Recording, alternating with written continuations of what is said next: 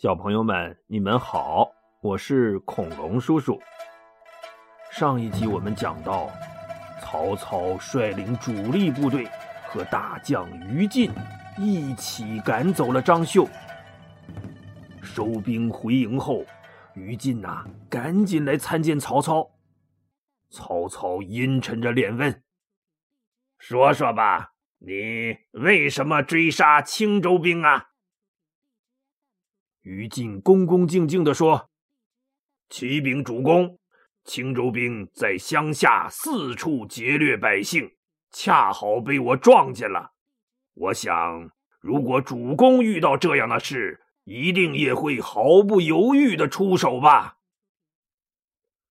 曹操眉毛一挑：“哦，居然有这样的事！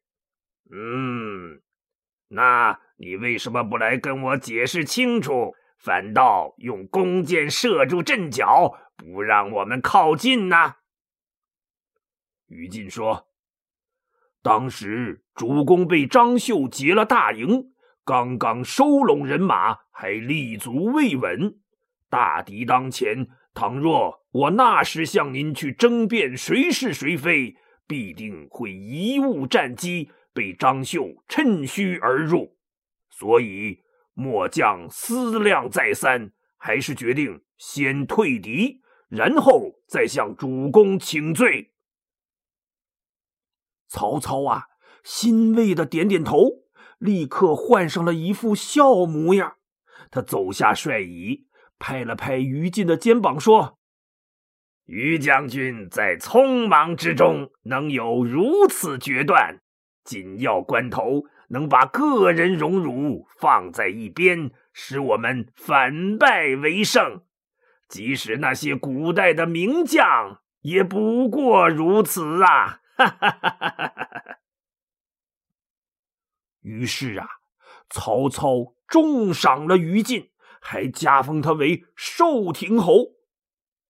转过头来，他又惩罚了夏侯惇治军不严的罪过。哎。这就叫做赏罚分明啊！处理好这些事情之后，曹操又吩咐下去，为舍命救他而阵亡的虎将典韦举办了隆重的葬礼。他亲自在典韦的棺椁前祭奠。哎呦，这把曹操哭的呀！一开始是一把鼻涕一把泪的哭。到后来呀，他干脆就趴在地上，是嚎啕大哭啊！身后的那些将军们赶紧上前扶起曹操，纷纷安慰着说：“丞相节哀呀，您可得保重身体呀！”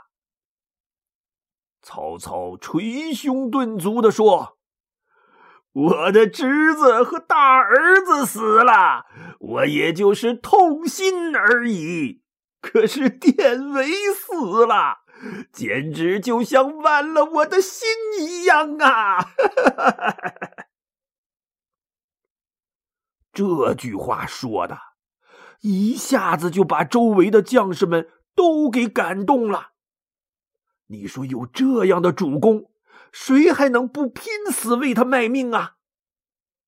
哎，这就是曹操的过人之处。非常懂得在什么时机、用什么方式来收买人心。祭奠过典韦之后，第二天呐，曹操就班师回许都了。我们回过头来再说说吕布。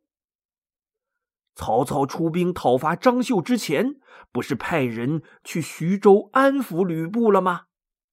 派去的这个人呐，叫王泽。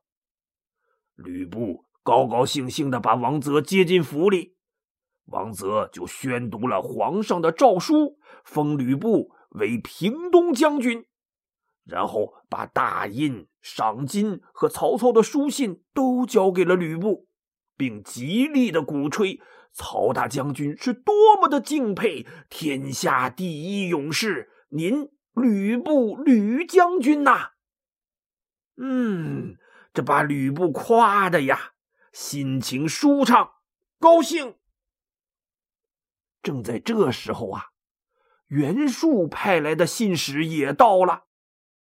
吕布打开信一看，袁术说：“我说吕布啊，我已经登基当皇帝了，你闺女到底什么时候能送过来跟我儿子成亲呢？来晚了，我可过时不候啊！”吕布腾的一下就火了啊，滋啦滋啦，几下就把书信撕得粉碎。他指着信使骂道：“好你个袁术反贼，竟敢公然造反！来呀，把这家伙拖出去斩了！”他还不解气，又把监狱里关着的那位韩印给拎出来了。对，就是那位来给袁术的儿子提亲的韩印。吕布吩咐把韩印披枷带锁关进囚车。又派陈登押着韩印，跟王泽一起回许都，向皇上和曹操谢恩。临行前呐，吕布悄悄的把陈登拽到一边，塞给他一封书信，说：“哎，陈登啊，你把这封信交给曹操，让他向皇上推荐推荐，一定要封我个徐州牧。”这徐州不早就是吕布的了吗？怎么还要让皇上封什么徐州牧啊？嗨，他那不是从刘备手里抢来的吗？所以这吕布啊，想要个名正言顺。于是啊，陈登就揣着书信和王泽一起押着韩印回许都了。有小朋友就说了。恐龙叔叔，这个陈登听着有点耳熟，嗯，但是三国里的人物太多了，我都记不清他是谁了。嗯，好，恐龙叔叔就帮你们捋一捋。这陈登啊，字元龙，原来他是陶谦的手下，前边出场过两次，第一次。是在曹操为他爸爸报仇、讨伐徐州的时候，哎，当时陶谦没办法了，就让陈登和糜竺分两路去搬救兵。糜竺啊，去北海郡请来了孔融和刘备，而陈登呢，从青州请来了田凯，记起来了吧？后来呀。陶谦临死前把徐州让给了刘备，陈登啊也就顺理成章的成了刘备的手下了。他第二次出场就是张飞喝醉了酒要鞭打吕布的老丈人曹豹的时候，哎，陈登站出来想阻止张飞，可张飞一瞪眼说：“你管你们文官的事儿。”少管我的事儿。陈登啊，就灰溜溜的坐回座位去了。在吕布嫁女那一集里，陈登的爸爸陈规露了一回脸儿，哎，阻止了吕布和袁术结亲。在今天这一集里呀，陈登又一次闪亮登场了。他跟着王泽到了许都。把韩印交给了曹操处理。曹操一看，这是吕布在向自己表忠心呐，他非常高兴。哎，这一高兴啊，就把韩印给推出去问斩了。你说这韩印有多悲催吧？只不过吃了吕布三顿大餐，结果把命都给吃丢了。这时候啊，陈登。就把吕布的信拿出来交给了曹操，然后他又对曹操说了一句话。什么话呀？他说呀：“吕布豺狼也，勇而无谋，轻于去就，以早图之。”说吕布啊，他就是个禽兽，四肢发达，头脑简单。而且不讲信义，说翻脸就翻脸。您呐，得尽早把他除掉。曹操一愣啊，他上上下下打量打量陈登，心说：“嗯，这陈登有点意思，挺有想法呀。”于是他试探着说：“嗯，我早就知道吕布是狼子野心，就是个养不熟的小人。袁龙啊，你们父子一直在他身边。”比谁都看得清楚，不如我们合作一下。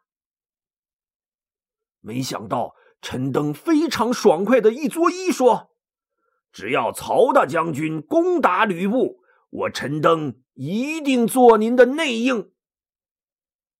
内应也就是卧底，就是配合曹操来个里应外合。”曹操真是喜出望外呀！这不是老天爷送上门的大礼吗？他立刻向皇上启奏，赐封陈登为广陵太守，又给他爸爸陈规涨了三级工资。哎，陈登高兴啊，前来谢恩。曹操握着陈登的手，真诚地说：“袁龙啊，这徐州的事儿可就全拜托你了。”陈登点点头，深施一礼，说：“您放心吧，包在我身上了。”然后他就高高兴兴的回徐州了。吕布一见陈登回来了，啊，噔噔噔噔跑过来，兴奋的问：“哎，怎么样啊，袁龙？皇上都有什么封赏啊？”陈登老老实实的说：“呃。”皇上封我做了广陵太守，又给我爸涨了三级工资。吕布瞪着眼，张着嘴，等了半天，陈登没下文了。吕布咂巴咂巴嘴问：“没没了？”“嗯，没了。”吕布腾的一下就火了，他指着陈登的鼻子吼道：“好你个陈登啊！”我让你替我求个徐州牧，你倒好，给自己捞了这么多好处。你爹叫我巴结曹操，跟袁术断交，好嘛？到头来我两手空空，你们爷俩倒是飞黄腾达了。我这不是被你们卖了，还替你们数钱呢吗？他越说越生气，啊，噌啷啷拔出宝剑就要杀了陈登。没想到啊！陈登突然哈哈大笑起来，哈哈哈哈！吕将军呐，你怎么这么不明白事理呀？吕布一愣，怒气冲冲的说：“我不明白事理，好，你给我说清楚了。说不清楚，别怪我剑下无情。”陈登拱了拱手，慢条斯理的说：“呃。”我一见到曹操啊，就替您要封赏了。我对他说：“吕将军勇猛似老虎，对待他得像养老虎一样，用大块大块的肉喂饱了他，老虎才不会吃主人呐。”可曹操却摇摇头说：“ 你说的不对，我对待吕将军就像养猎鹰一样。”想让猎鹰去给我抓狐狸、兔子这些猎物，哎，就得先饿着它。如果把它喂饱了，猎鹰就不打猎了，而是自己拍拍翅膀飞走了。呃，我就又问曹操啊，那谁是狐狸、兔子这些猎物啊？曹操就说：淮南的袁术、江东的孙策、冀州的袁绍，这些人。都是要捉住的狐狸和兔子。陈登这话到底是什么意思啊？简单说呀，就是嗯，他编了个瞎话，说他替吕布向曹操要封赏，曹操却说不行，吕布这么厉害的人，奖赏啊不能一次都满足他，否则他就不替我干活了，我得让他。保持饥饿感，把袁绍、袁术那些人都给我收拾了，我再论功行赏。这吕布举着宝剑，眼珠转来转去，琢磨了半天，他突然把手中的宝剑腾啷啷扔在地上，然后仰天大笑说：“哈哈哈哈哈！知我者，曹操也。”其实哪是曹操了解他呀，是陈登太了解他了。哎，你看，这就是说话的艺术。让陈登这么一说，相当于。拐弯抹角的夸吕布，变相的说曹操觉得吕布太厉害了，像猎鹰一样，什么袁绍、袁术啊，那都只是些狐狸、兔子，只要吕布一到，肯定通通拿下。哎，这正好满足了吕布的虚荣心呐。他两个人正说话呢，突然有人来报说袁术。发兵来攻打徐州了。话说袁术在淮南一带是兵多粮广，早就有做皇帝的想法了。他又从孙策手里得到了传国玉玺，哎，这做皇帝的欲望啊，是越发的压不住了。于是他真的就盖起了皇宫，做起了龙辇，穿起了龙袍。自己当皇帝了，哎，他的儿子啊，也就成了东宫太子了。袁术这才派人给吕布送信，让吕布赶紧把闺女嫁过来，给他儿子做太子妃。可没想到啊，吕布不仅把信使给杀了，还把他派去的韩印交给曹操问斩了。